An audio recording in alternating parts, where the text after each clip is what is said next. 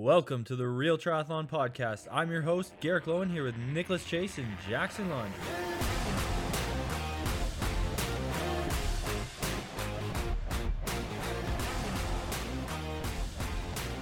Welcome back to the Real Triathlon Podcast.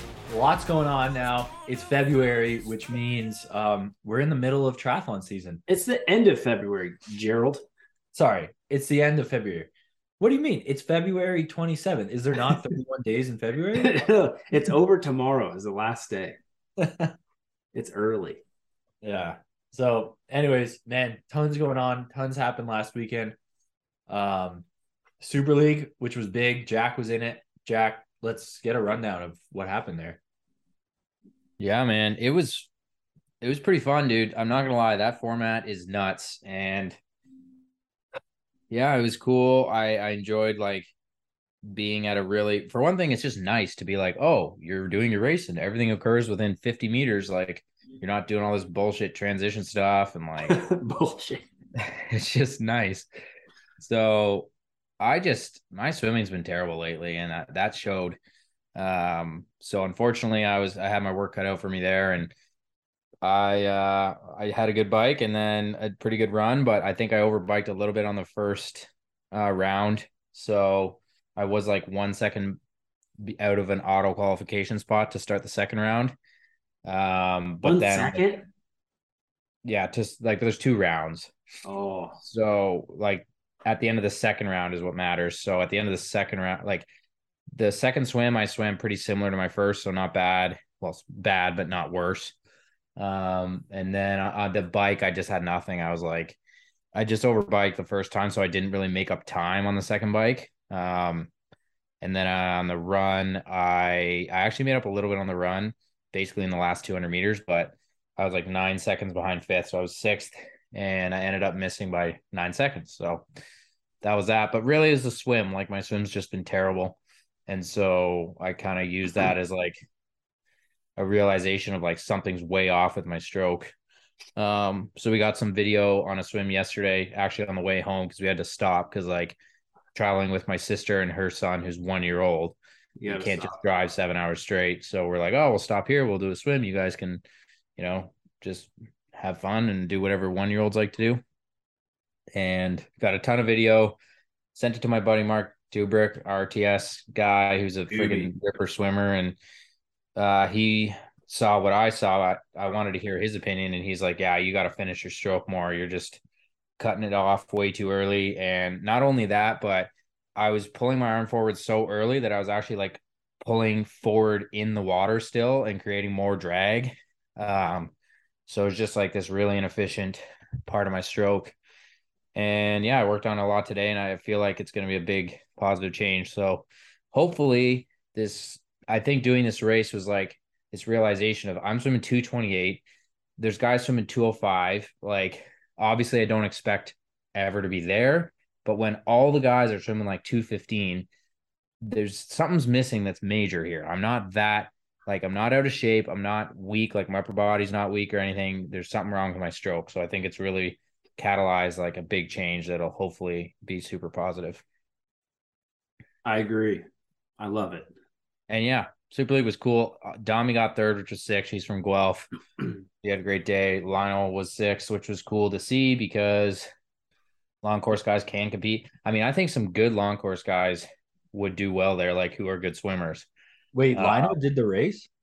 Yeah, I know. I don't think they mentioned it much, but but I would love to do a Super League with like peak or like not even peak, but just like full 70.3 fitness because I just haven't really gotten fully into shape yet.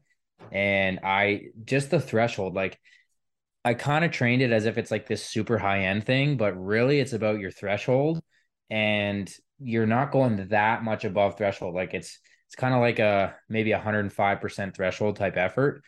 So right now my threshold is just not quite as high as what it will be in the peak season. And that's what kind of ended up being my downfall, along with sucking at swimming. So um, but still, I mean, to be nine seconds out of qualifying for a final against short course guys when it's like obviously not my best fitness for the year, I thought it was pretty good. Yeah, there was a lot of drama they put together before that. I mean, it was basically the Lionel race.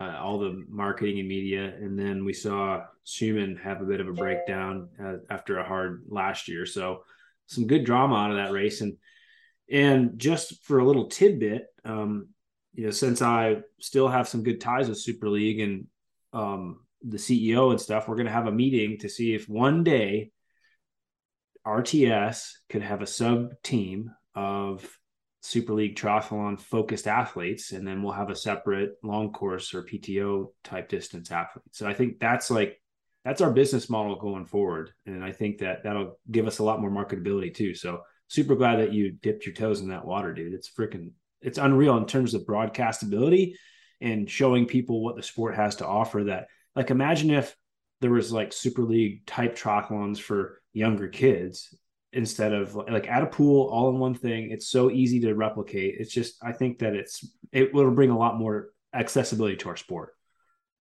Yeah. Well, essentially, what awesome. it is is it it's an indoor triathlon. Like we've been doing these for years, right? yeah And they just brought it into an arena. I think this is what I believe is that this is what they're going to pitch to add to the Olympic Games is, is the next step for triathlon. well they got esports already in there so So I think this is the next logical step. You can't add a half um, because you have to keep the same athletes because you can't add more athletes. So it just makes sense that this is the race that they put forward. Yeah i like the heats i like the multiple formats you could do relays it's just way more diverse so jack you had a sick event man was uh looked like it was baltic there outside the arena Yeah, man, it was a freaking cold front. Like the morning, the morning of the race was minus 23, not including wind chill.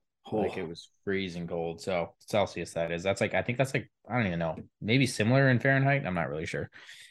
But um, add 30 and remo- and add remove three and times six yeah yeah, it was cool, but it was fun. I've never been to Montreal before, like, which was weird, but that was that was a cool experience for sure. But anywho, on to focus for Oceanside for me. So that's that. Now, let's talk about you boys. Garrick, you've had a friggin' other injury. Tell us what's going on, buddy. my soleus again. That's the same thing I, I injured in May.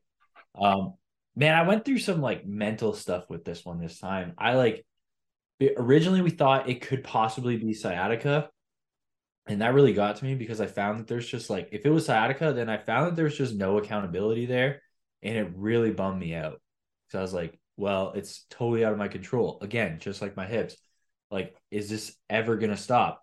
And then uh, we got an official diagnosis, and it actually is another. It's actually just a strain of my soleus, and I'm like, okay, I can take accountability for this because for me, basically, what happened was in May of last year when I started getting back into running. Um, you know, big boy running. I, I had carrying some extra weight, and maybe I did overdid it when I when I came into it. Uh, injured my soleus, tore it at that time, and I kept trying to to keep running, and it ended up being like a three month thing. Uh, and we didn't get I didn't get like the proper maybe a proper like rehab program with it and whatnot. So what happened is as the tear scarred over, I didn't stretch the soleus. So calcified yeah, well, not quite. But the the scar tissue, well, yeah, essentially the scar tissue isn't as stretchy as the muscle, right?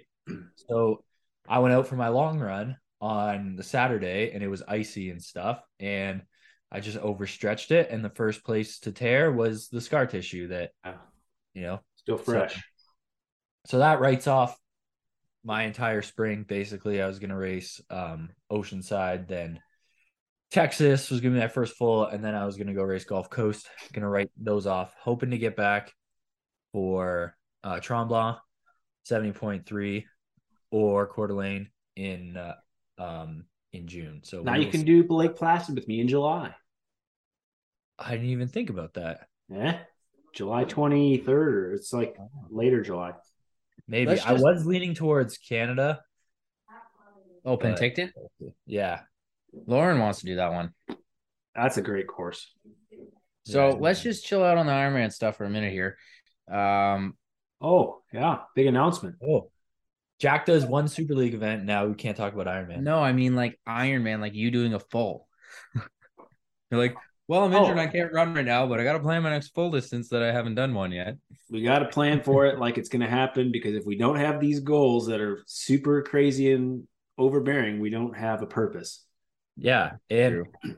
this is like racing this full. I is just you know it's gotten in my head and it's really motivated me. And doing the training the last month is like so much fun. I don't know what it is, but doing just like long steady intervals, I like at the end of them I feel like rejuvenated. Oh, Today you were pushing her pretty good on those. I mean, I had to make up a three minute gap because my friggin' trainer's broken and doesn't connect, and then it disconnects, and I have to jam a roll of duct tape under the connection point to push it in the right direction.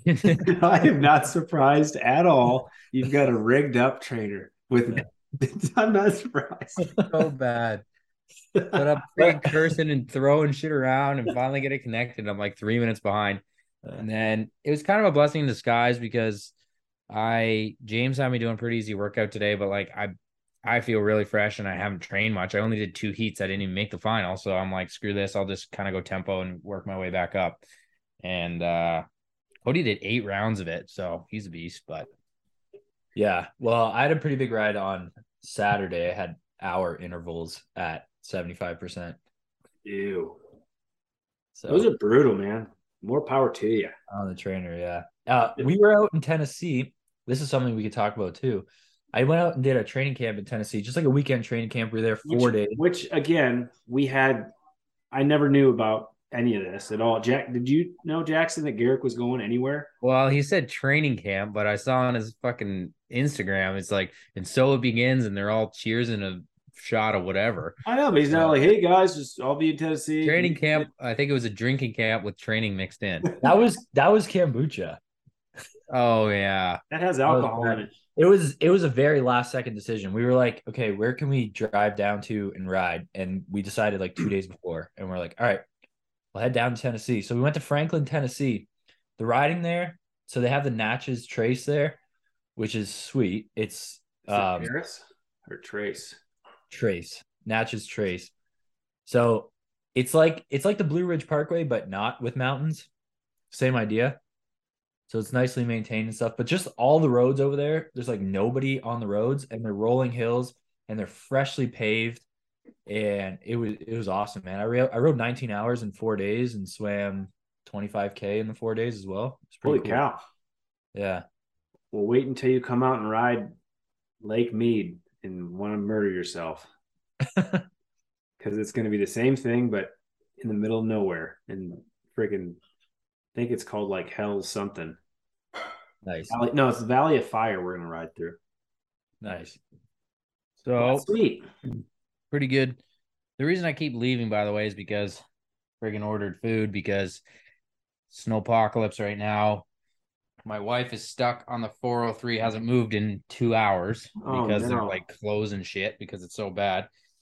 Um, and so I'm ordering pizza for when she gets home. But anywho, you know how you like can't tell your you can't tell your partner what to do. So sometimes you like suggest something so that you hope that they'll pick it up as their own idea. I have Mhm. no idea what you're talking about. So like 3:30 today, 3:45, I was like texting my wife and I'm like, "Oh, it's snowing a lot here right now. Like it's really coming down. Looks pretty bad." And like hint hint, leave for work and come home early and work from home. Well, that didn't happen and now she's stuck in traffic for 2 hours because like You better not. Don't bring it up. Don't even say it. Don't even allude. Just act like it, act like it was a good thing for your relationship to have this extra two hours to yearn for each other. Anyways, let's let's ask Nick. So Nick, how is the lactating training going?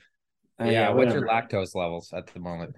Well, if you must know, I was supposed to start on Sunday, but I had a bit of a head cold coming back from Oceanside, which I could go on and bitch about that trip for about another hour. You're at Hey, do it. Oceanside? yeah, I took a trip, vacation, tried to go do something fun with me and the wife, and it took us nine hours for a six-hour trip. Got cars racing by the car chase with police, and cars ran off the road, and spike strips everywhere. It was bullshit. And then we arrive and it's like dark and can't park near the establishment. So we had to walk everywhere. Anyways, Aspen didn't pee for nine hours. So I was like, what the hell? That's our dog. Um, then the weather was just as bad in Oceanside as it is here in St. George. And I couldn't train outside because I didn't have any of my indoor training gear. So I was like, fuck, we're going home early. Anyways, uh, still some got to see the in-laws, which was actually pretty sick. So that that worked out nice. Um, and then I got a little bit of a head cold. So um, I'm gonna start the bike test tomorrow. So bike test is two parts tomorrow, and then swim test Thursday and Friday I'll be run test. I last time I did the run test first, I got sick. Um, both Garrick and Jackson have left their screens, and I'm talking to no one. This is amazing. Thanks, guys. You're talking to thousands of people. yeah. Uh, yeah. So the testing is, uh, I'll let you know next podcast. All right. So what are what is the protocol for the testing? Um, so the bike protocol is essentially like a step test for the first part, where you start kind of like a, a set wattage, and you go up, up for about five minutes. You ride, then you test for two minutes afterwards. And then if the lactate doesn't go up, then you continue to the next step. So it's a lot of building lactate in the system, clearing it out, testing, and making sure it doesn't rise. And, and eventually, the test is going to come to a point where I have to ride as hard as I can, which will be approximately 400 and like 50 to 460 watts for minutes at a time, as long as I can last, hopefully five minutes. And then hopefully I can get the lactate above 10 this time. Last time I think I had a hard time pushing the high, high end. So, anyways, then that's part one. And a couple hours later, based on the results, we kind of fine tune it with some other step testing, which is a little bit less aggressive. Um, but it's it's a freaking full on hard ass workout. Um, the swimming is the same thing, kind of the next day. A lot of 600s at varying increases in pace, testing at different intervals to find you know your VLA max, and then also as as you've pushed the higher end to see what you can get some capacity work to your VO2. And then the run test, I about died last time. Like I was never so pissed off on the track in my life. I was trying to run like sub three minute per K pace after basically killing myself for 1600s at like three or yeah 305 because I couldn't get my blood lactate high enough, and I I got sick after that because I was so already sick before that. So anyways, the testing's for real sucks. But it gives good data. And we'll know. Okay so here here's the main thing. We mm-hmm. tested maybe like 8 or 12 weeks ago and now we'll know based on all the work we've done which has been like super low key with little bits of sprints and then also a lot of low slow volume like right around like 190 watts to 240 watts and then running between like i don't know 5 minutes a k down to 420 per k with a little bit intervals and then swimming consistently a lot at like 115 to 120 per 100 meter pace. So we'll see if all that slow slow stuff has improved my vla max and then all the little bits of sprint stuff has allowed me to reach into my mus- my vo2 work a little bit harder so we can raise the ceiling. So that's kind of the theory um, for anyone who gives a shit. Everyone gives a shit. Yeah i'm sure. Um, but also cooler than that, even is I found a buddy who lives like right down the street who's been really amped up to film an athlete, and I got like my own bud who's like my own Talbot Cox now. So suck it. He's gonna take us to the next level. That's uh, I've been seeing that content. That's been sick, man. Yeah, he's so good. And I'll just like he filmed me for a full hour on the trainer today, and we set up a little studio, and he already put out some madness. Um, that's been the stuff you've been putting out on the TikTok. Yeah, that stuff, and then like all the motivational stuff, but also just yeah. some newer stuff. And I've got my my YouTube video top chasing top 50 coming out in the next couple of days. Nice. Man, that motivational stuff. When I was building Instagram accounts and selling them back in the day, um, you just post motivational slogans and like you just get thousands of followers. Um, it was different back in the day. You could hit hashtags a lot better, but yeah. Uh, yeah, that stuff used to be so popular. Hashtag Can we talk for a second about how much TikTok sucks? Like, sucks real bad. It sucks, man. It's so gimmicky. Like all the videos that do well are so gimmicky. Cody's so good at it. I know it, but the his best videos get the least views. Well, yeah, Like, you see the ones where he's like, when you're a triathlete and you're talking to your single sport athlete friends. yeah, That one was my favorite one by far, and it got like very few views. yeah. It's very. And then the ones that are like, I'm a triathlete and this is how a triathlon works gets like 20 million views. I know. That's because triathlon's still super niche on TikTok, and the stuff that's actually funny for triathletes isn't really funny for everybody else. But then when people see you doing stupid stuff like biking 20 hours in a day, they're like, wow, this is so cool. Yeah, I don't know, but it's just, I might give up on it. We'll see. I'm just gonna repost everything I already do and see if that works. Um. It won't. You got to not- make stuff, you got to make stuff TikTok specific for it to work. Oh, there's my future. One of my view, one of my videos has 1,264 views, and one of my videos has 45 views. 45. That's a whopper. They're probably all me. I'm like, is everybody seeing this again yet? Um, so yeah, before we move on to the episode Garrick has uh recorded for us, we did also have PTO announcement for new point system, which Jackson was thankfully and heavily involved in with another bit of committee members. Um, I'll keep talking so Jackson can finish chewing and then chime in. But ultimately, it's new, it's improved, it's got a new wrapping job on it, and it makes sense. You can actually talk about it and make mathematical sense about this system. So, Jackson. Yeah, I think uh I think it's a seven out of ten. So pretty good. The old system was like a four. So, you know, it's pretty solid. I'm happy with how it ended up considering you got to keep a bunch of people happy. Um, obviously a lot of the final decision making is gonna be like the investor board and the athlete board and stuff like that. Uh, but when it comes to how the system actually works, that was pretty much fully decided by us. Um, so I was happy with that. And yeah, it's just going to reward people for going to more competitive races, higher tier races. Um, we'll see if that's maybe a little bit too aggressive or not. I'm kind of on the fence of whether it's a little bit too valuable going to like the highest tier compared to like tier two or three. Um, Did we talk? Did you get an answer about that anomaly we had talked about? Um, yeah, I mean, I do think it's there's going to be a little bit of problems for lower ranked people where if you're not getting points from your time and you're not getting points from your place finishing, then all that matters is the strength of field. So since everyone gets the same score for strength of field regardless of what place you finish, I think it's a little bit of a it's just going to make like the lower ranked people it, their actual performance in the race won't matter. It'll just kind of matter how strong the field was. So we'll see if that ends up being an issue or not. It might be less than I think, but at the same time, it's encouraging those people to go to the more competitive races, and it's going to elevate the profile of all these. All the all the high level races are going to just be maxed out. So um, there's definitely positives, and yeah, I think the committee did a pretty good job. Like it took a lot of work. Like we had Thorsten and the other stats guy whose name I always forget. Um, running running the numbers on like you know how how it'll actually look. So try to tweak the system a little bit run the numbers. Okay where would people be ranked? How would the races look? And you know make tweaks based off of that. So it was pretty it was a pretty good experience. We probably met like 15 times. Like it was a decent amount of work. And i'm glad that it actually because i was like the whole time i was like paranoid that it just wouldn't be implemented. And they'd be like nah thanks for the input, but we'll just keep it the same. And then I'd be like, what the hell, man? We like spent so many hours on this. It was like over a year worth of deliberation and Yeah. meeting. Yeah, it was a lot. Um, Jack, can you give us a quick summary on what it is? yeah, so the new system has basically um three main things that determine what your points are. So there's the tier of the race.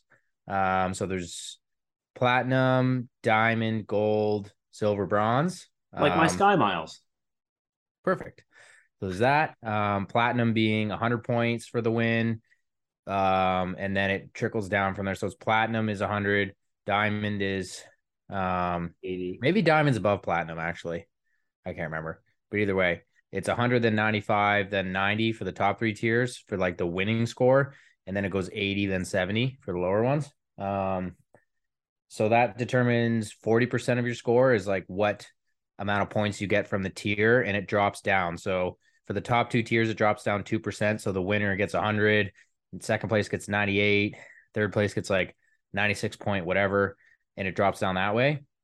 And then as the tiers get lower, it drops down by more. So tier three, it drops down by 5%. Ooh. Tier four, it drops down by 8% per place. And tier five, it drops down like 10 or 12% or something.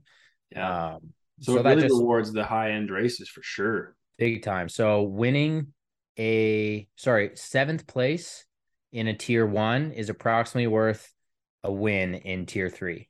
Um, Wow. so tier three is like regional champs. Um, yeah, basically just regional champs, seventy point threes and um fulls. So you know, imagine winning seventy point three St. George regional champs.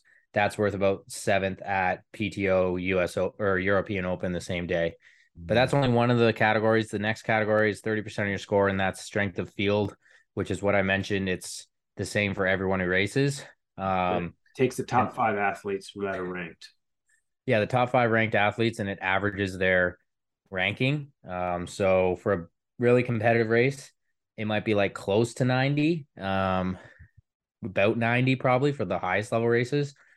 And then, you know, for like a really low, uh, like a independent small prize purse, it, it could be as low as like 30, who knows? Um, so that'll affect things. And then the last part is time component where you take the top five finishing times. Um, that's top five, depending on how many how many races there are.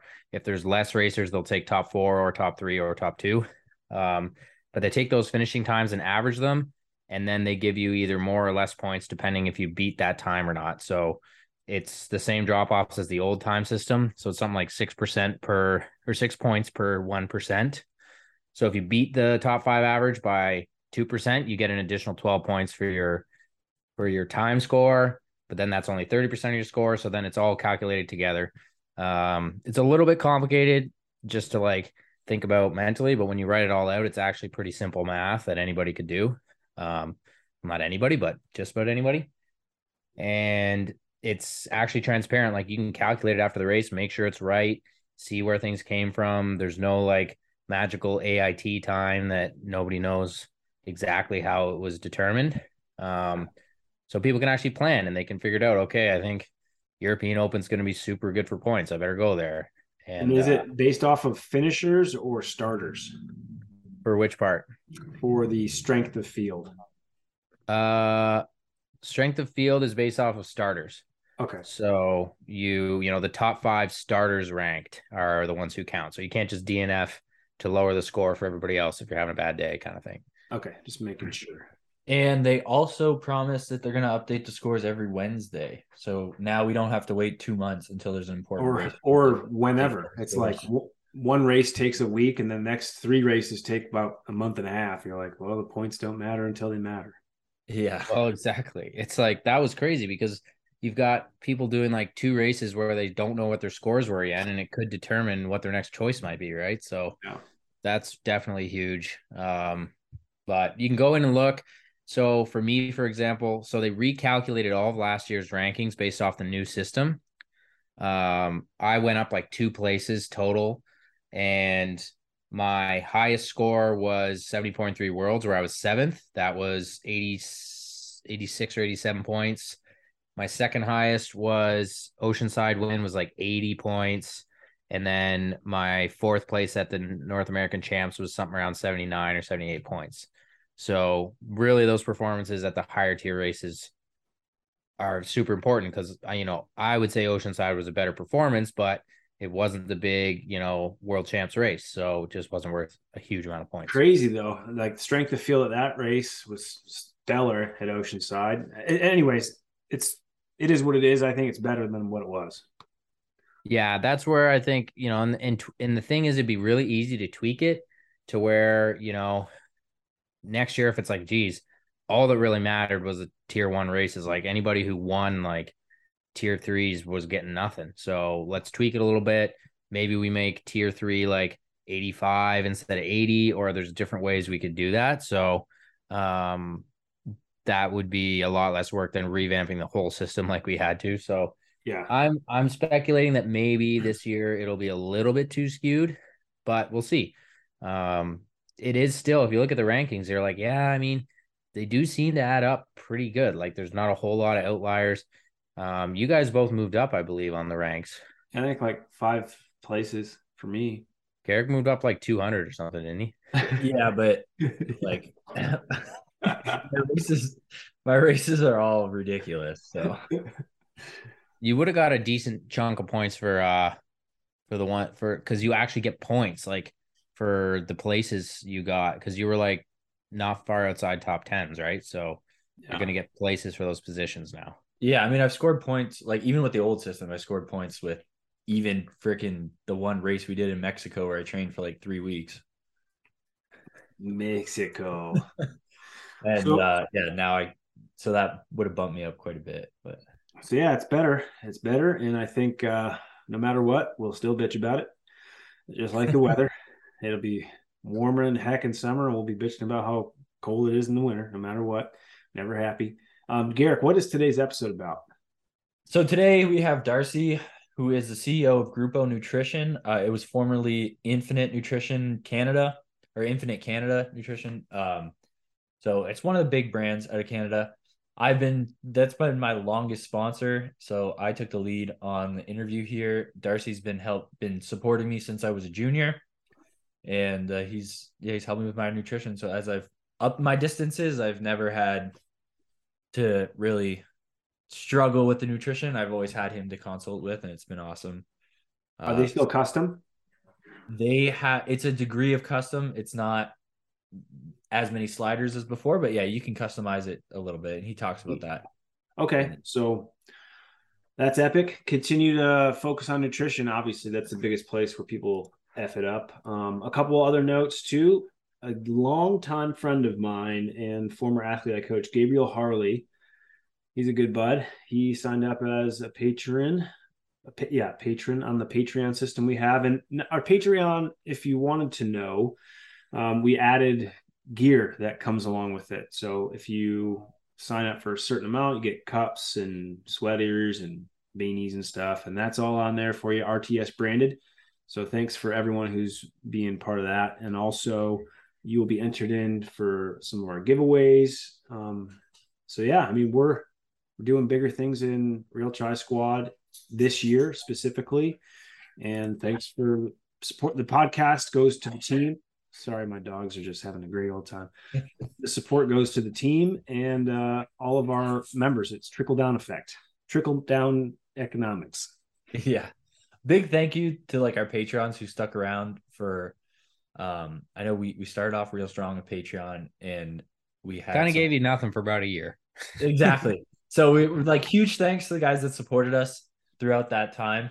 And uh, Nick and Adam have really taken the lead on revamping the whole Patreon thing. So we're gonna take much better care of you guys as you guys have been taking care of us. Absolutely. And uh, before we get on another tangent, here's the episode.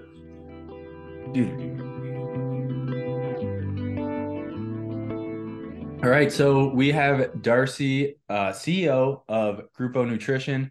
Darcy's been a long time supporter of me. I think he started sponsoring me when I was a junior, a long time ago. Uh, he was the first. He was the first supporter I ever had. So that's that's really cool. Uh, it's a it's a a brand with high quality products and located in Windsor, so it's a hometown product for me. And people from southwestern Ontario know we all kind of have a chip on our shoulder just because we're not recognized by the rest of Ontario. People seem to think we're like they don't even know we exist. So when it's something local, we always support it and, and we love it. Uh, so Darcy, thank thanks a lot for coming on. Oh, it's great to great to be on. It's funny. I was trying to uh, remember when we first uh, connected, and I think it was through um, the Cotes. Uh, so my uh, my boy Matthew was uh, karting uh, along uh, with Olivier and Anthony, and after a while, Anthony started to talk about this this triathlete that he knew, and uh, I think one thing led to another, and we we got to meet, and yeah, I was happy to support. Um, I'm a big supporter um, of local athletes. We support a lot of local athletes, and um, I'm always if we can help someone be a better athlete, um, uh, we we love to get that opportunity. So it's always been nice having you in my corner, especially when I switch distances. I know a lot of athletes they really struggle with that nutrition aspect when they up the distance and stuff, and kind of having you there and like sitting down and discussing what to do, what's our plan. I never struggled nutrition wise as I stepped up in distance. And it was just takes a huge, you know, weight off my shoulders knowing that that's always set. Yeah, it's true. Like as the longer you go, I think the more nutrition plays a role in it. Um, I I certainly hear, you know, people that do halves, um, the way you do halves and uh, you know, Jackson does and some of the others, like you're you know doing it at that four hour mark or below it's uh it's crazy and i think you can you know you can get away with even uh, a half not being optimally hydrated and fueled um, but once you step up to the longer distance uh, ironman distance uh, you know so many times i hear from athletes that i was fine until i got to the run or i was fine until i got to the end, near the end of that bike. And um, that's just where those symptoms like if i'm you know a little bit dehydrated um, taking a little bit uh, maybe not enough in uh, every hour starts to catch up to you um, when you get into hour four or hour five so you're not going to be at your best so uh, yeah it's yeah. been cool to watch you go from you know the sprint guy to um, the longer distance yeah it's been quite the journey but you've had quite the journey and when we get companies coming on the podcast is one thing that we we really like to approach and that's like company culture and that starts from the CEO, especially in a, a smaller business where it's not, you know, thousands of employees where you're probably seeing most of your employees every day at the the Gruppo HQ um, and Polar Joe HQ in in Windsor. So talk to us about kind of the whole journey of how you got into this industry and how you built what's now Gruppo. Sure. Um, that'll take a little bit, but I'll I'll try to um, not take too much time in doing it. Um, I was a hockey guy as a kid. Uh, played travel hockey. Um, got into cycling. I remember buying my first bike um, from a place called I think it was called Just Sports in London. Uh, it was a Nishiki Olympic. Um, maybe I paid 400 bucks for uh, a road bike back then, and uh, have no idea what components were on it, but uh, uh, I lived in East London, grew up there, and I would take the bike path all the way to Springbank all the time. I'd go there and back and um, rode the bike, never competitively, but um, I liked to ride fast, as fast as I could. Um, and rode as maybe, you know, a 17 year old to 20 year old. Um, and then I got into um, when I got married and had, um, you know, my son a friend of mine at Pfizer, I, I, was in the pharmaceutical industry for the first part of my career, and um, he was into mountain biking, and this was like I had no idea what mountain biking was, and uh, I remember we had this conversation about he wanted me to get into it, and I was looking at bikes, and he said. I, I said, well, I think I want to get a hybrid because I really like road biking, and you know, I, I want to try this mountain bike thing. And I remember he said something like, um, or actually, we took it to our QC manager there. He said, well, Darce, it sounds like a compromise either way. You're not getting a real mountain bike and you're not getting a real ro- road bike. You know, what are you doing?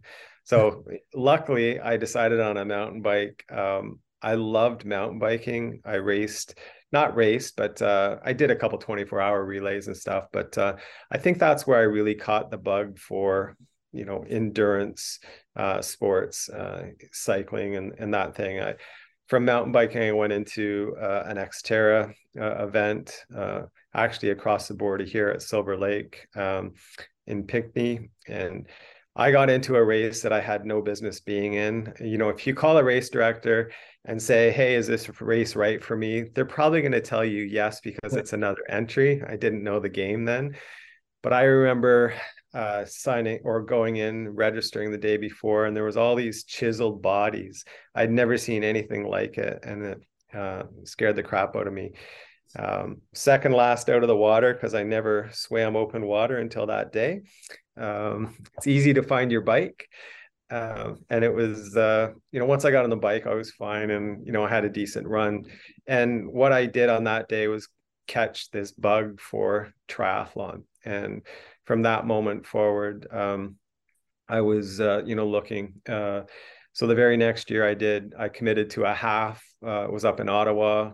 I did my first road triathlon here in Windsor. It was when it was, uh, you know, at Sandpoint, and got all kinds of barnacles stuck in my feet, um, and ran on those, uh, which was interesting. But uh, um, had a good experience. Did my half, and then the next year was the plan to do my first, uh, you know, full. I think that was in 2002, and um, back then i don't think information flowed the way it does today um, there was no facebook there was no you know social media like we have um, there was this you know triathlon forum Slowtwitch which still exists today it's a great forum um, and i you know i kind of learned some there but um, you know I, I, did my first it was a bit of a slap in the face um, you know you go and do this big event you don't really know what happened i remember i had this is the visual for you. I had power bars, chocolate power bars stuck to the top of the t- my top tube on my bike.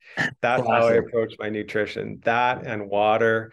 Um, you know, trying to breathe while you eat a a, a power bar doesn't work so well. So, um, the next year, um, you know, I, think I got down to 12 hours in the second year. Then the next year was 1129, and um, by that time nutrition was holding me back like i knew i was using uh, hammer does a, a good good job with nutrition um, i was using a couple of their products i was using sustained energy Perpetuem and i think i was using hammer gel and um, i just found when i got to the the the tail end of this or maybe the last uh, half of the second loop i always did lake placid I was struggling on taking in what I thought I needed to take in. Like, you know, it was just wasn't going down freely.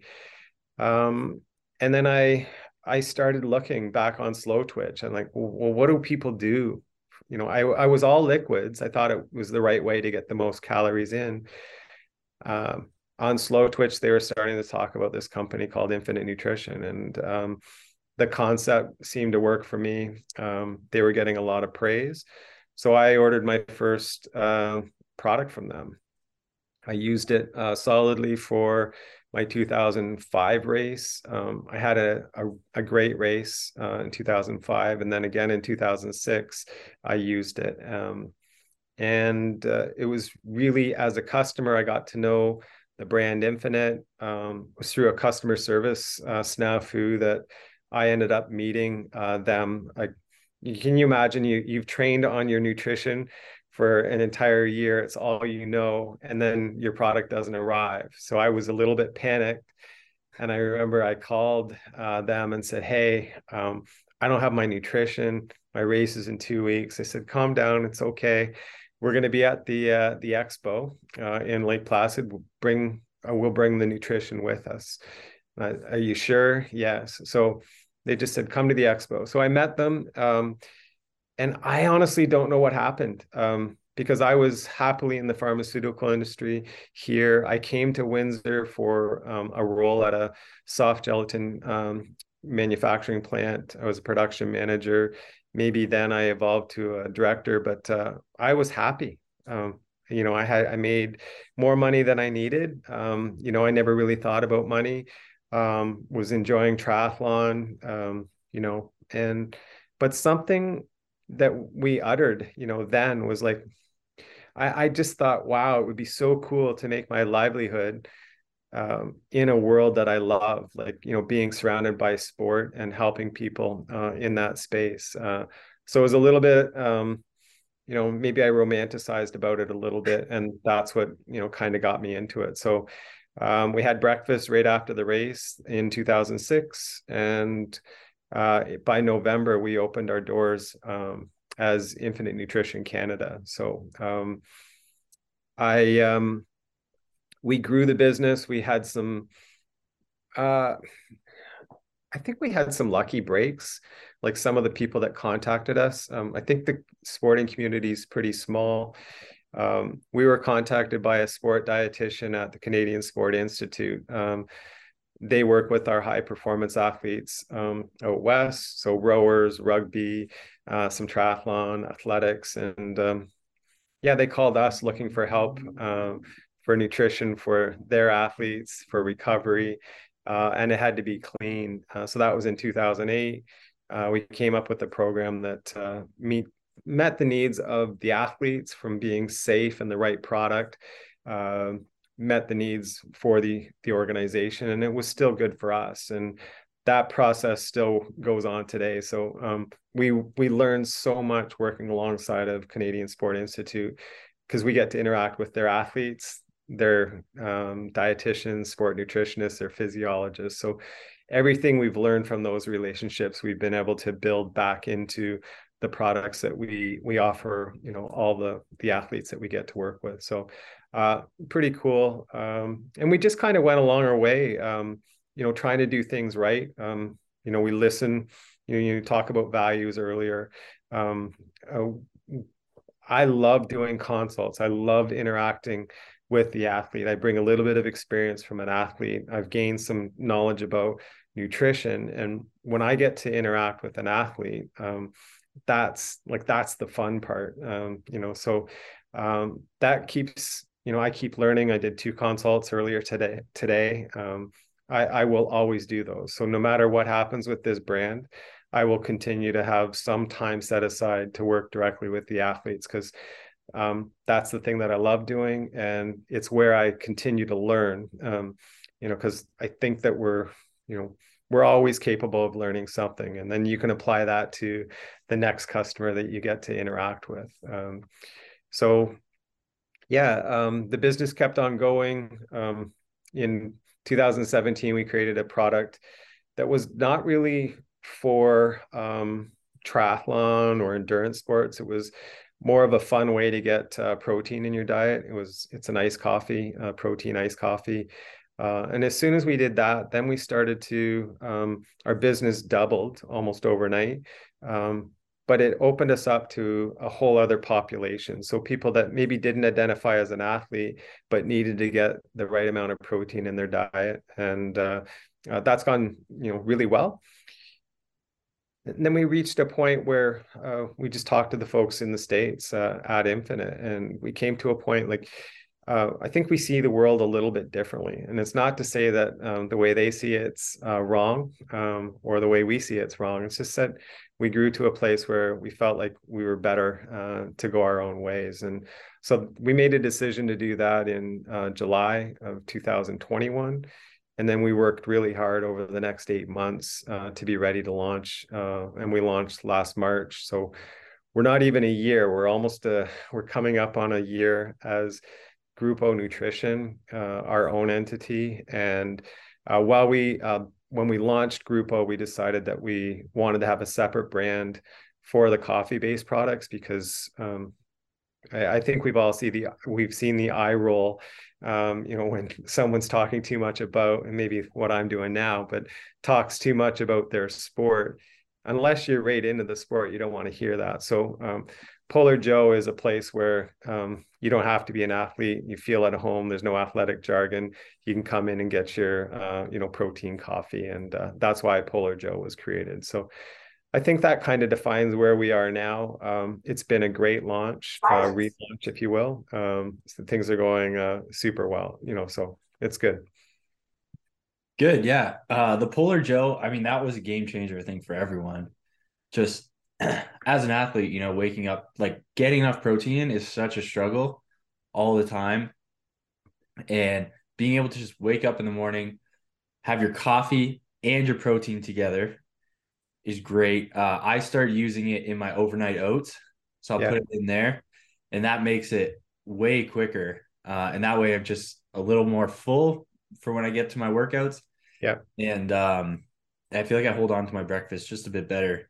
And but even then, like now, uh, three days a week, you know, I'm commuting to work, so yeah. I'm waking up decently early. But I like to sleep in as much as I can, to sleep as much as I can. and that can if I don't have a morning, even if I have a morning session, uh, I'll drink that on the way to work, and I'll just have that with a couple granola bars or something like that, and that's my breakfast.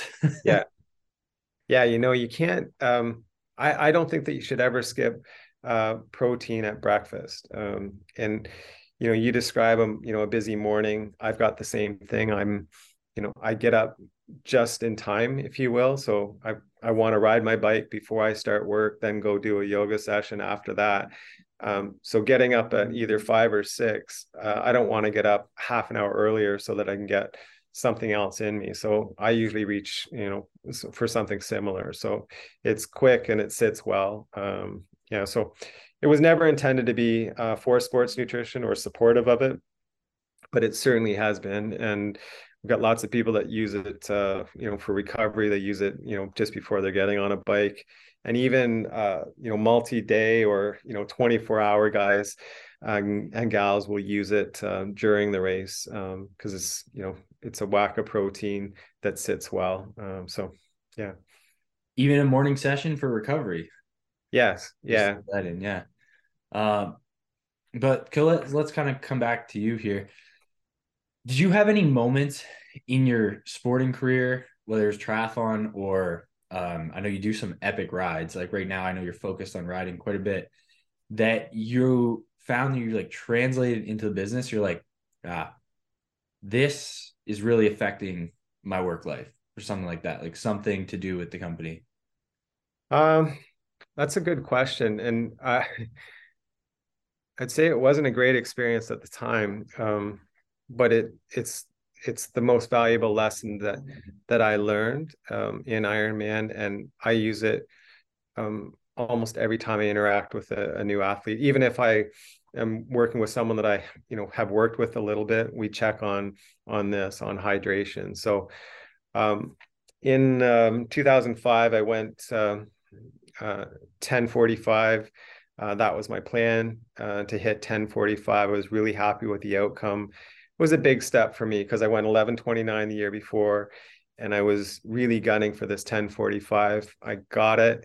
And then the next year, I felt like if I put the work in, um, I could, you know, maybe compete for, you know, that that spot and go to Kona and I felt like um, I put a really solid uh, year in. I worked with uh, Richard Patey. You may know Richard, um, great guy. Uh, he coached me probably for four years, maybe five, and I was ready. Uh, all my numbers were, you know, really good, and I felt fit. I went in, you know, nice and lean, not too lean, and um, I screwed up uh, not on my nutrition, but on my hydration.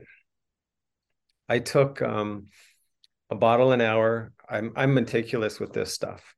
Mm-hmm. I took exactly what I had planned uh, to take uh, a bottle every single hour, and um, I was pushing more wattage and you know more power than I I was in the previous year.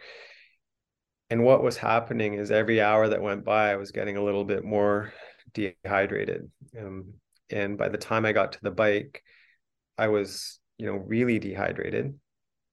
I remember getting off the bike. You know what it's like when you, you know, you make that transition, you get off the bike, the, the legs are a little bit uh, heavy, but I had done probably 10, you know, 12 bricks, you know, some mini bricks, but I got really comfortable running off the bike and my legs just, they just weren't there. It's like, what's going on? And I think back then I had a polar heart rate monitor and, uh, um, polar watch and looking down at my pace and it was you know i was supposed to be running 730s uh, i'm not a super fast guy but um, you know was hoping to go 730s and the very first mile was 755 and that's not good if you're 25 seconds off. And the next mile it got bigger and it just it just kept on creeping up and it felt like i had this um, big blanket, heavy blanket on me. My my perceived effort was high, but the data that was coming, you know, from my pace was it wasn't what I was looking uh, to do. And I ran the whole thing. Um, I was really proud that I I ran the whole thing. But um, what ended up happening is I ran a four hour uh, marathon, Um, so I was about, you know, I expected that I had a 330 in me. I was trained to go 330 in an Ironman, and uh, I I was really off. Like I remember the the picture of me afterwards. My eyes are like sunk into my head, um, and I went to. I I quickly got into my dry clothes and then I went to, you know, where they have all the food and I see these people celebrating eating pizza and some are eating, you know, drinking more Gatorade or whatever they're drinking. And like, and I'm just off, like I'm nauseous. Uh, you know, I, and I, I grabbed some food as if I was going to eat and I went up against the tent. And the next thing you know, um, they're waking me up in the med tent. I completely lost consciousness. Um, uh, it was a scary thing because I remember all these red, they had red t-shirts on that year and uh, they're shaking me and trying to bring me to, um, you know, in the MASH unit. Have you been in the med tent before? Uh, once, yeah. Yeah. So it's like a big MASH unit. I don't know if your listeners would know what that is, but yeah, the show, um, they, they still yeah. run that show quite a bit. Yeah. Yeah. So these, these cots that you're on, so they wake me up and they kind of get me too. And when when we got a weight, um, I had gone from 172 pounds at the start to 162. So I lost 10 pounds during the race. Wow. And I thought, like, how is that possible? So, you know, I dealt with that, um, dealt with the disappointment.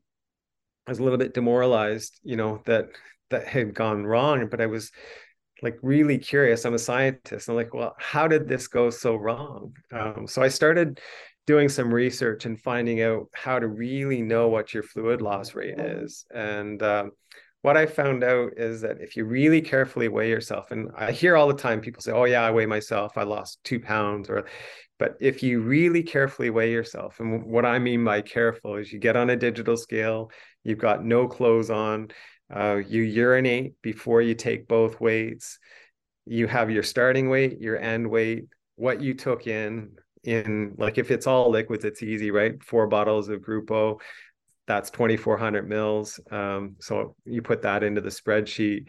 It calculates the difference between those two weights and then divides by the amount of time that you're out there. Now you've got this fluid loss rate that's um, indicative of the weather conditions that you just you know experience because obviously if it's hot your sweat response is going to be higher than you know if it was a cooler day same thing if you're pushing a little bit more power, sweat rate is going to be higher. So um, you now have this data. Um, and what I found out when I did it um, is I was losing 1,200 mils per hour uh, for the way I would do, um, you know, the Ironman bike. And if I was only taking a bottle an hour, 600 mils, if you run through the math, um, it's almost exactly 10 pounds. Like it's, you know, so it was this huge um, epiphany. And uh, you know it's the best thing that happened to me uh, in this business. Um, it was a bad day um, bad but um, i wouldn't trade it for anything because i gained that knowledge. Um, and i apply that knowledge personally like um, you know you said i do a lot of long cycling but i'll do 24 hour i'll do multi-day uh, events I will always be hydrated. Um, and I got to a point where um, it's never annoying for me to have to go to the washroom to urinate. Like I celebrate. Like I want to go every hour and a half because if if I'm going at that rate, I know that I'm reasonably hyd- hydrated, and uh, that lesson served me so well. And that's kind of where I start every conversation um, with a new client is um, is there because uh, if you don't get it right, it doesn't matter what you know nutrients you take in if you don't have enough fluid um, to really get those uh, nutrients in plus hydrate you so that your blood volume is correct and your muscles are firing the way you want them to um, you're not going to not going to be at your potential for sure. So is that where the osmolality comes in? Exactly. Um, it's it's related. So um, what I, you know, I'll say it all starts with hydration. So once I determine um, with an athlete what their fluid loss um, needs are, so let's use me as an example. If if I'm losing 1,200 mils um, for the conditions that I'm going to race in, uh, then I want to take about 75% of that number in. So if 1,200 mils I lose, I'm going to take 900 mils, which is 75%, uh, to stay reasonably hydrated. And I always want, I say that I want you to be in the ballpark. Um, our body has a buffering capacity. We can be a little bit light on calories, a little bit light on sodium, even a little bit light on fluids. Like we've seen many great racers perform while dehydrated. It's about riding that line, not getting too dehydrated. So, um, if you know that I, for me, I have 900 mils to work with, I then can only put enough nutrition in that uh, that is going to be a safe concentration. And the constant, the measure of concentration is osmolality. Um, you want to make sure that whatever is in the liquid that you're going to take in is a low enough concentration that it empties freely from your stomach. Uh, that's called gastric emptying.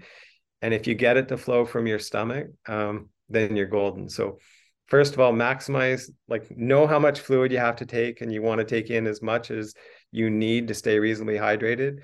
And then pack that with the calories um, that will safely empty from your stomach. Nice. Um, I think that's funny because a lot of not sorry, it's not funny, but a lot of nutrition companies now, that's their big thing is they're like, well, our carbs help with gastric emptying or something like that. Uh, they're like, we get digested in the intestines, but it's it's really everyone's you read the ingredients and it seems like a lot of people this is like a gel company thing especially and it seems mm-hmm. like they all use the same ingredients it's the same sugars sometimes it's different yeah um, yeah like different concentrations of stuff how with Gruppo can you adjust that osmolality as an athlete to figure it out? Because uh, most companies, it's just that's what it is. Yeah, I'll tell you that um, we actually don't really um, allow an athlete to move um, like you know the concentration of the drink. So we have a little bit different philosophy. So every one of our blends that we make, um, you know that are intended to be taken while you're you're active while you're at heart rate are at a correct osmolality they are something that your body can um, you know you ingest it and it freely empties from your stomach. So there's no delay in gastric emptying. Um, we do have um, we call it Gruppo Pro and then we allow an athlete to pick um, based on their weight the duration that they're out there if they're um, if they want a little bit more sodium in their diet um, or in their in their drink, and all of that still happens at a correct osmolality. So you can't go wrong. We're never going to give you something that's above the concentration that will empty from your stomach. Because I think we've you've probably been there. Have you been there where you know yes. you're running along and you feel that sloshing around? You can actually hear it in your stomach where stuff is just stopped. Um, and sometimes that happens when you know if you take you could take a sports drink and on its own that sports drink is a great product um, but then you throw a gel on top of it or a little bit of salt um, the mentality sometimes is more is better. But if i put that gel and that salt on top of the sports drink and there's not enough room you know from an osmolality standpoint then that's just going to sit in my stomach. So um, yeah it's i don't know if that answers the question or not. Yeah, maybe the question wasn't wasn't super clear. I was I was just trying to clarify like osmolality for athletes for a lot of people who really haven't heard it before. Yeah, osmolality. I mean, there's osmolality leads to gastric emptying. Um, so if I have a drink at the right concentration, at the right osmolality, it will freely empty from your stomach. Um, and uh, I would say the first rule for proper sports nutrition is be hydrated. The next best thing is the you know the concentration of your drink, the osmolality, and then once you get it out of your gut, um, you want to make sure that those calories that you've taken in are in the com in the right um, proportions of simple carbohydrates and more complex carbohydrates so that your body can actually ingest them once they go across the small intestine into your blood bloodstream because your body only has so many um, receptors for simple sugar. As an example. And I think that I don't know if the science uh, has evolved a little bit, but generally the science has said over the last few years that the maximum amount of simple sugars that you can ingest is about 30 grams per hour. Um, if you introduce um, another carbohydrate like um, that uses a different transport, um, the rates can be different. So maltodextrin, you can absorb about 60 grams um, per hour, um, you know, once it's in your system. So that way you can get to 90 grams, uh, you know, per hour safely. Um, it's going to be easy to do. Um, and there's even some literature that's suggesting that you can go beyond that. Um, you know, you see some people up in the hundred. I think Chrissie Wellington uh, kind of broke the everybody's uh, mindset on that because I think she was getting in the around 105, 110. But I generally recommend a little bit lower. Um, I like to be around 90. Um, and you know sometimes getting to 90 you have to train your gut a little bit. It just doesn't happen the first time. You actually have to step up to get to that place where you can you know take on those sorts of calories. Yeah we're starting to see a lot of guys like push that. I know in kona this year we don't know what the norwegians are taking in yeah. but there are some guys uh, that were at the front of the race that are up in the 120s now yeah grams per hour i know for me like that's the thing i've been training my gut i was a notorious puker. When I was in the sprint race, I I'd throw up all the time, even if I yeah. didn't breakfast. I was the guy that threw up. Um, even sometimes in the race. Yeah. And so I've been building up, uh, trying to get to that 90. I'm about 90 grams now. Yeah. Just like slowly building up. And one thing that I learned, uh, and that I kind of had to be told was that a soft gut isn't an excuse it's just poor preparation. So it doesn't happen overnight, like you said, but yeah. it takes a long time. Like for me, it took years to build it up, right? Yeah, we did a a, a webinar a couple couple months ago. We were heading into you know the indoor riding season, and I remember I had a picture of uh, Joey Chestnut. Um, do you know who that is? Yes, I know who that is. so it's kind of tongue in cheek, but um, Joey Chestnut, you know, he I think he still owns the record for the most hot dogs uh, ate in a 10 minute time period. Um, I think it's it's in the 70s maybe. It's it's ridiculous, but yeah. he didn't get there like you know right off the bat like he didn't sit down and eat 50 right out of the you know he built up to that and he trained his gut. And there's some researchers that use that analogy of joey chestnut that you you know there is a mechanism where you can train it uh, to take on more. And um, you know learning to be a little bit uncomfortable while you're taking on more um, uh, i think is can yield some you know some big big dividends because the whole race, the whole like Ironman is it's it's an interesting beast. And many of your um, listeners will be maybe more like myself where they're not going to be you know they're not a pro they're not you know at the front.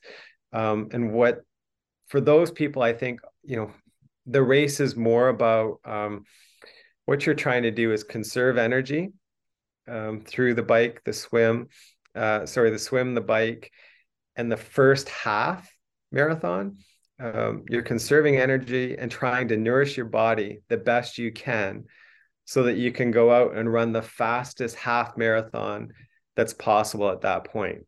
And the people that run the fastest half marathon at that point are going to have the race that's closest to their potential, not limited by nutrition. Um, so um, it is a little bit of a conservation game. Um, I know that the Norwegians and you know, you know, folks like Lionel and you know, you know, they they do a little bit different, you know, uh, in in that race than um, a lot of us do.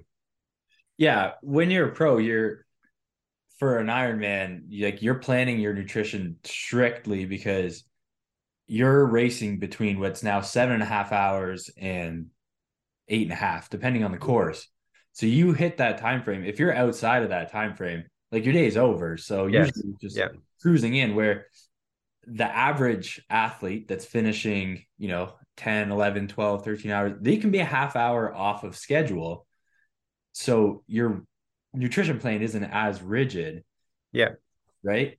So you, you I don't just... know if it's, I, I don't know if it's any different. Um, you know, I think you have to have a nutrition plan to meet the goals uh, that you have um, you know for for your race. And like um, i always I, I really encourage people not to try to do more in a race than you've demonstrated you can do in training. Um, because remember we were talking about the fluid loss rate. Um, if i go and i try to push 10% more power even 5% more power on the bike portion, now I'm messing up with my fluid loss rate and I'm going to get more dehydrated if I was taking the same amount of you know fluids in. So it's really important to stick to the plan as tough as that is sometimes, just stick to the plan. Um, if you've got it left for the last, then go for it. Um, but uh, early on, it's about uh, conservation and sticking to the plan. So I guess that leads us into this. A lot of people talk about yeah, use your nutrition, practice with your nutrition. But what does it like? What does a game plan for nutrition look like in Ironman? So if you were about to do an Ironman or I was about to do an Ironman, yeah, how what exactly should be the game plan? How am I getting in as many Gruppo carbs as I can, like carbs from that as I can, yeah. as opposed to being stuck and maybe or not being stuck, but you know, combining maybe with what's on course. Yeah. Or something like that. Yeah, I think um, you know, you have to um know that your plan uh, works. Um, so your nutrition plan is repeated you know over and over again in your training um, so you're demonstrating there's a little bit of the training in the gut that's happening but you're demonstrating that you can take on a certain amount of calories uh, every hour and if you're doing five hour rides, you're doing seven hour bricks, if you're doing some really long stuff, um, those are really key workouts. And what you learn and you know you solidify as your um, you know nutrition plan then is what you apply to the race. Um, I would say that uh, liquids um, are going to be the best way to get the most calories in. Um, it's something that I learned uh, a long time ago. Um, liquids are a little bit safer because you can have um, you can know that the concentration of that drink is at a level that's going to freely empty from your stomach. Um, so if you go to the beginning of the you know the day, um, you know if it's a 7 a.m. start up at five, um, you know some oatmeal, some you know simple carbs, a couple you know things of oatmeal and maybe a bagel, um, not a lot of fat, maybe some peanut butter, uh, you know and then you're going to sip on uh, probably some sports drink um, all the way through. Um, you want to, I would have a coffee. I'm, I'm a big fan of having a good stiff cup of coffee before exercise. I think it's, uh, it can be really helpful. Um, and then, you know, while you're going through all the race prep, um, you know, getting to the start, getting rid of your transition bags, um, you know, special needs bags, um, body marking, all of that you continue to sip on you know fluids um, when you get into the water, um, you probably have to urinate. You're in a good place to urinate and let it go. Um, and just before I would go in the water, I would always take on about a half a bottle of my sports nutrition at that point. So, and it would be the same blend that I was planning on using uh, all the way through. So, um, whether I was using Ride, um, you know, for um, for it, or if I was using something like Gruppo Pro, um, that's what I would uh, take in. So um, probably a blend that's between 250 and 290 calories uh, per per serve. And uh, yeah, you get off the bike, uh, or sorry, out of the swim. Uh, your heart rate is racing. Um, that's not a time to take on calories. So my coach was really good at informing me, Richard. Um, you know, just clear waters through transition. Um, it, you know, it's you're your calories aren't going to really move if you take them in. So water is probably best in T1. And then, um, you know, once you settle in on the bike, uh, every 15 minutes um, is, you know, when you should be taking your nutrition. So I was pretty anal with it. Um, I would have my bottles marked. Um, I would always super concentrate my blend because, of course, there's lots of, if you want to carry your own nutrition, um, you know what you're used to and what you really like if you concentrate it um, I would have mine four, four and a half times concentrated, and then I would pick up water uh, as I would go. So um, I would have in my front aero bottle clear water and two bike uh, bottles off the back, and I had enough in those two bottles, nine servings, to get me around uh, the bike portion. Uh, so I would just every 15 minutes, uh, I would take that drink, chase it with water uh, that I would continue to augment with from the aid stations. Um, and I really like to get up out of the saddle. Um, so I wasn't racing for this sort of speed that you guys do. Um, what I would do is I would uh, stand, um, you know, out of the saddle just for about 20 seconds, just to loosen my hips, different position, give everything a break. Um, and then that made it all into 15 minute segments. Uh, so I was never looking beyond the next 15 minute segment. I was just looking forward to that next 15 minute. I get to drink, I stand, and then I just kept on repeating that. Um, you know, so my target was about 400 calories an hour. Um, you know, so again, that was to concentration and my hydration levels, uh, what I needed to stay reasonably hydrated, uh, and then just kind of repeat that process. Um, when I got to the run, I would uh, take protein out of the blend. Um, I didn't run with protein in my blend. Um, I like people to run in training with protein in their blend um, because I think it's really good for your recovery. Um, but in the you know, in an Ironman, you're not so much worried about recovery because you're going to hurt tomorrow anyway.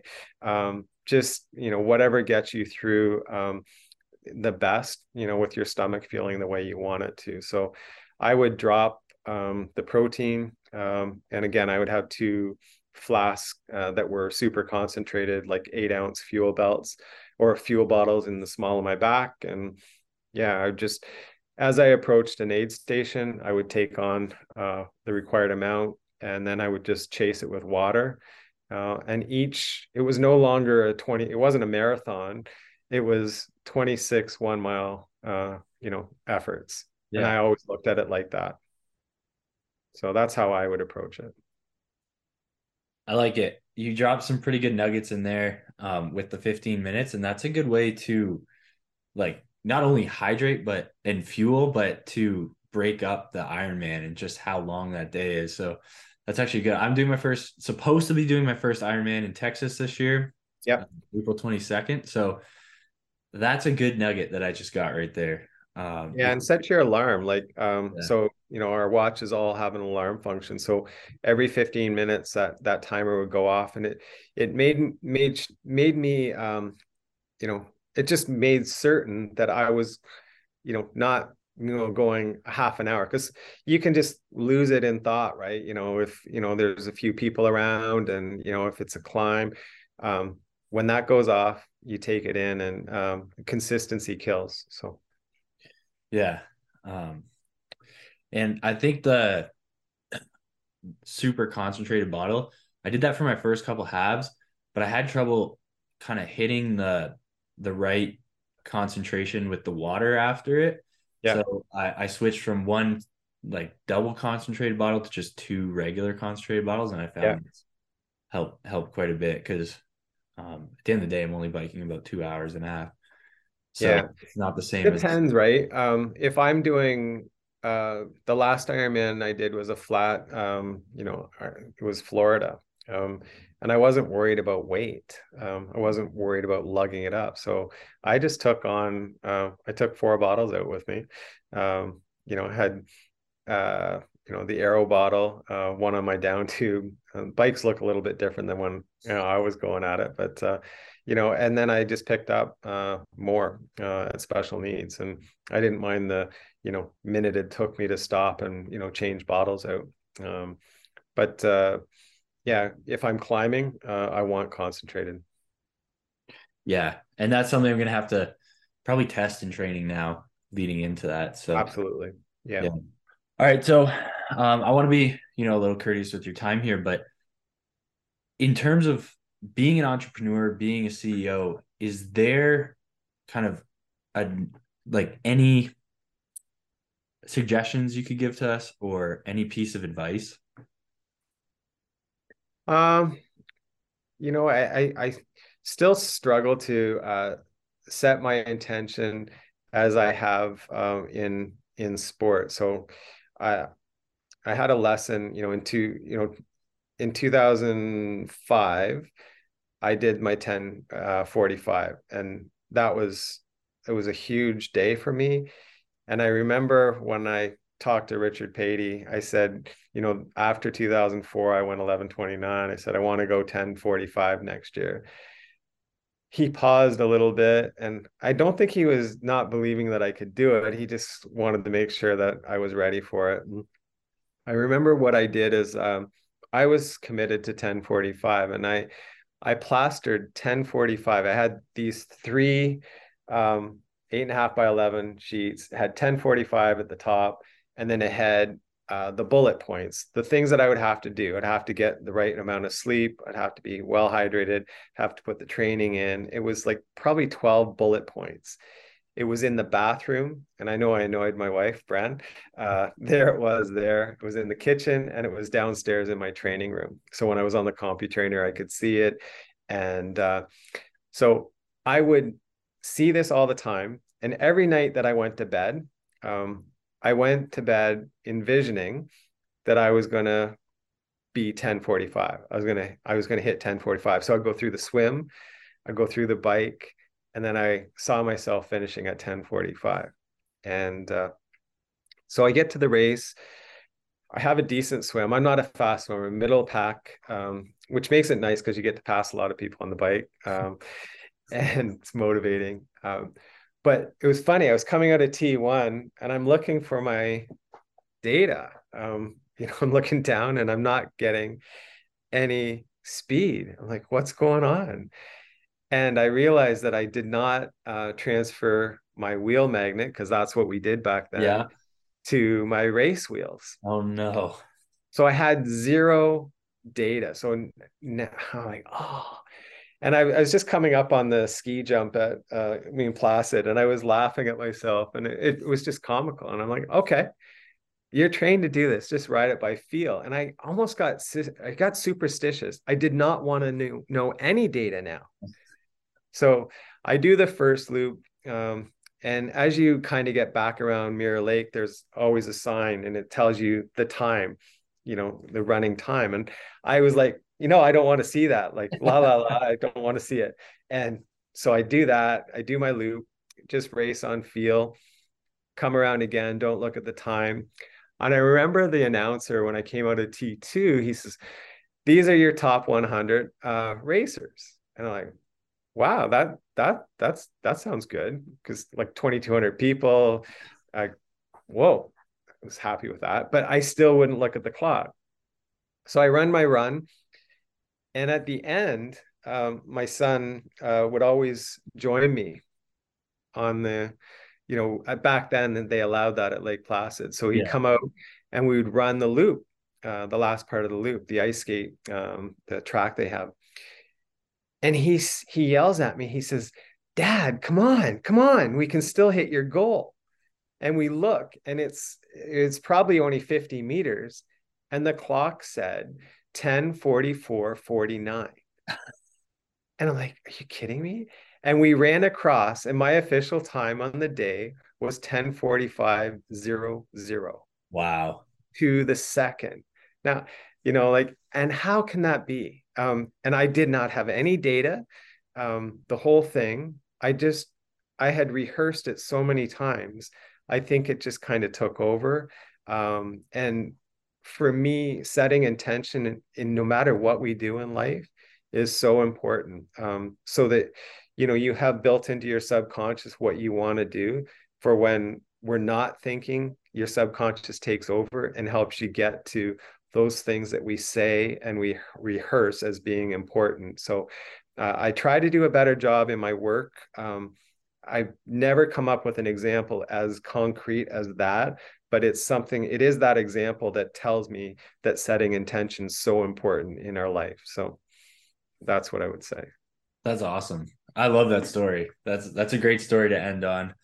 Um thanks for coming on darcy No problem i, I enjoyed yeah. it i enjoyed uh you know i was thinking about coming on and i was like i couldn't believe how long it's been since uh you know we've been working together so uh, it's a pleasure to see you evolve and um I know we didn't get a, a chance. I never really got to interact much with Jackson, but uh, have watched him grow as an athlete, and you know, seeing him win Oceanside last year was super cool. And uh, so, yeah, lots of lots of great things going on.